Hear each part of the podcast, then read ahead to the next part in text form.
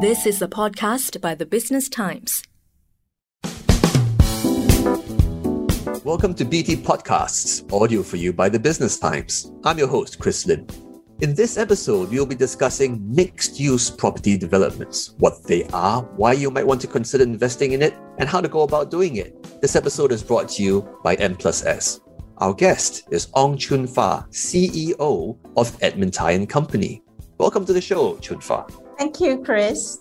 Briefly, what is a mixed use property development?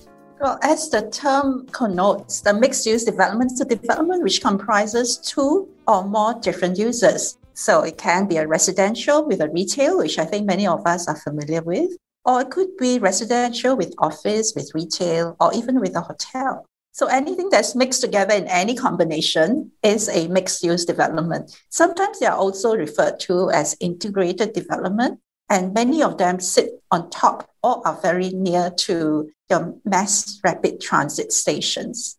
I see. So basically, anything that has more than one use, or like if you're going to live there, anything that has a use beyond just you living there, beyond residential. Yeah, so it's not that's mm. a an office building, but it can be office, office, with anything yeah. else, and usually the users complement one another. Mm.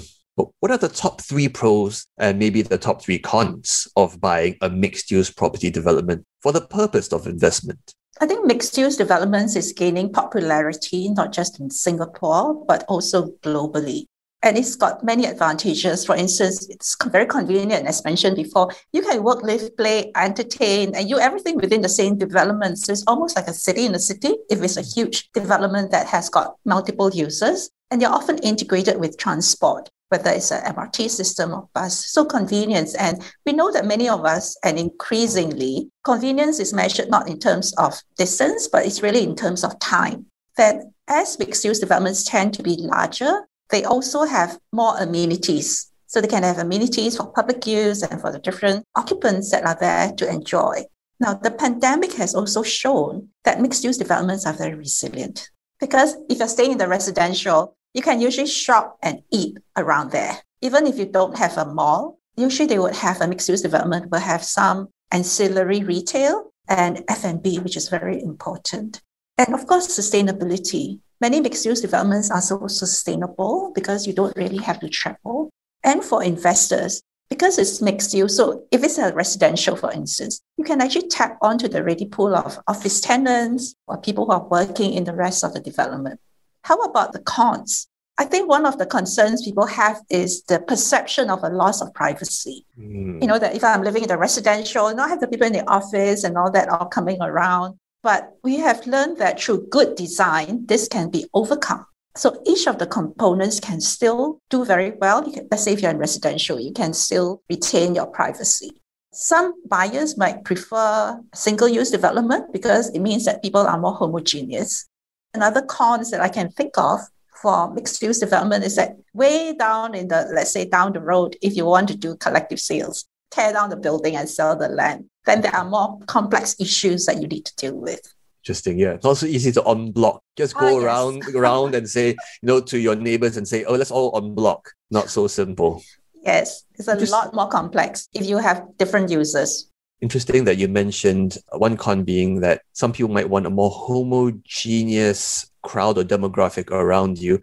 But at the same time, I guess some people might view diversity as a plus, so that depending on what you value, what's important to you, what your comfort level is, that might not actually be a con then. Wouldn't you say? Yeah, you're absolutely right, Chris. For instance, I can be in my apartment in a mixed use development and really enjoy the serenity and the peace and quiet I have in my apartment. But if I want to be among crowd or if I want to run an errand, I just need to pop downstairs. So you can have the best of both worlds in a well-designed mixed-use development. I think increasingly our mixed-use or integrated developments have these elements where we respect the preferences of each of the occupiers in different parts of that mixed use. So you're not compromised. If you like BT Podcast so far, please subscribe to us on Apple Podcasts, Google Podcasts, or Spotify, and like us and give us a rating. And now back to our conversation with Ong Choon Fah, CEO of Edmund Tie and Company, about the pros and cons of investing in mixed use property developments. This episode is brought to you by M plus S. Now, before the break, we were talking about pros and cons of a mixed use property development or integrated property development from the perspective of an investor. Now, to make this more concrete, let's take Marina One residences as an example. I guess, you know, you've got food around you, you've got offices around you. I mean, Facebook is there, you know, Rajah and Tann is there, Prudential's customer service center seems to be there.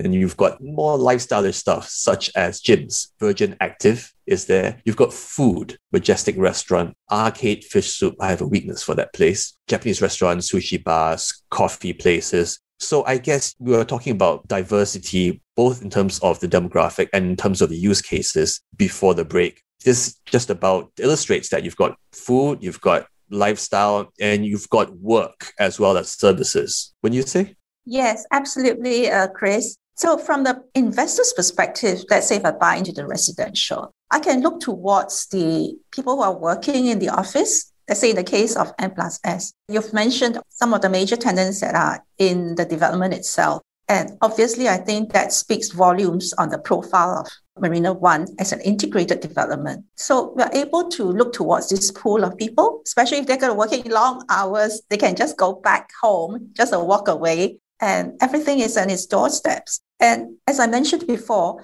a lot of mixed use developments like Marina One, they are situated in the urban area, in fact, in our new financial district of Marina Bay. And it's just a walk away from other amenities, whether it's Marina Bay Sands or it's Gardens by the Bay, or even if it's Esplanade. So that's why for investors who buy into it, it's quite easy to get it rented out.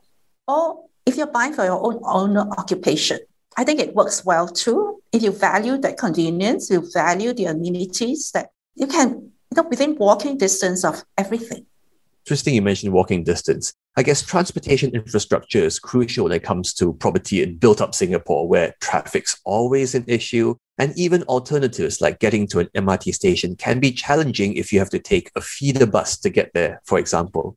So, how does MRT access figure into the equation? Yeah, well, if you look at these integrated developments, as I mentioned before, many of the larger ones, they can be sitting on top of an MRT station. And we're finding that increasingly, even if you buy into a high end of luxury apartment, when it's well designed and you can get down to the MRT station, many of the occupants and the buyers actually take the public transport simply because it is so very convenient. So almost like what you would do if you are living and working in London or New York City or even in Hong Kong Central in the prime area. So it's very much part of that lifestyle, which is very, very attractive. And in fact, the Singapore government in its plan is talking about building 20 minute town where everything is within walking distance of 20 minutes. And in places like Paris, they have 15 minute towns. So everybody wants to walk. It's sustainable, it's healthy, it's good for health. That's true. Of course, an example, I mean, we mentioned Marina One earlier. Marina Bay MRT station is just at the doorstep pretty much of Marina One residences. So you've got everything that you can work there. You can pop into MRT and go elsewhere in the rare cases where you need to get to leave that area, even though you've got most of the things there, and come back without having to take a feeder bus, for example. Yeah, absolutely. And let's say if you take Marina One, for instance, it's actually within very close walking distance of two MRT lines, the downtown line as well as the east west line. How does this figure into resale value? And what I'm asking really is the resale value for a mixed use development versus some other type of development. I think because it's got so many components and different things appeal to different people. So obviously, kind of open up the pool of people who might be interested in buying into this. So as I mentioned before, mixed use is a very resilient, whichever way you look at it, it's very resilient financially in terms of sustainability and so on. So I think because it opens itself up to a larger pool of people, whether they believe or they value that integrated development itself, or simply because the integrated development is very well sited together with integrated with transport or within walking distance of many things. So that appeal is really very attractive for many people, whether it's investors looking to rent for a return or even owner occupiers. We have millennials, young people, young adults who want convenience and they want to have that lifestyle right at their doorstep. Then I think increasingly we are also seeing the other end of the spectrum, seniors. Seniors, you know, where you're empty nesters and you want to go back to convenience again. Great. All good points. Exactly. So when you talk about resale beyond the dollar amount, you're opening yourself up. If where you're staying has appealed to a whole wide range of people, different demographics, you just have a, a larger addressable market for your resale efforts then. Thanks for being on the show, Choon-Fah. Well, it's a pleasure. Thank you for having me, Chris. We've been discussing the pros and cons of investing in mixed use property developments with my guest, Ong Choon-Fah, CEO of Edmund and Company. This episode was brought to you by M Plus S. And that's a wrap for this podcast episode by the Business Times.